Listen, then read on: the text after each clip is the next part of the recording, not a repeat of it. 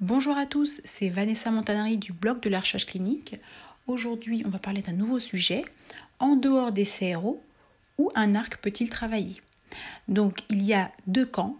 On va dire le camp de l'arc public et le camp de l'arc privé. Euh, l'arc public peut travailler euh, à l'hôpital, donc euh, ce sera l'hôpital qui va être promoteur des essais. et quand je parle d'arc, je parle vraiment de l'arc moniteur.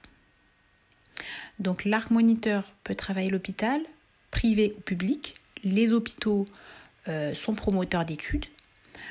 On a également les groupes coopérateurs. Donc les groupes coopérateurs, ce sont un groupement de médecins qui décident de travailler sur une thématique, euh, sur une association de, médicaments par exemple qui sont déjà sur le marché, ou alors euh, sur une euh, pathologie, font de la physiopathologie et ils étudient une pathologie.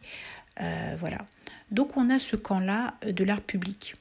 Entre parenthèses, il y a euh, ce qu'on appelle le tech, le tech qui est en fait un, arc qui a une forme, enfin c'est une personne qui a une formation d'arc, mais qui travaille avec l'investigateur. Lui aussi, il travaille à l'hôpital, mais lui, il aide l'investigateur. Il n'est pas arc moniteur. Et d'un autre côté, on a les arcs privés, du privé. Donc ces arcs-là, ils peuvent travailler en dehors des CRO, dans des laboratoires pharmaceutiques, dans des laboratoires vétérinaires, donc pour les médicaments euh, pour les animaux en fait. Euh, ils peuvent travailler également soit chez des sociétés du dispositif médical pour les, euh, les dispositifs médicaux. En fait, ce sont c'est le matériel du type un stent, un stent, une, une compresse, c'est un, un dispositif médical.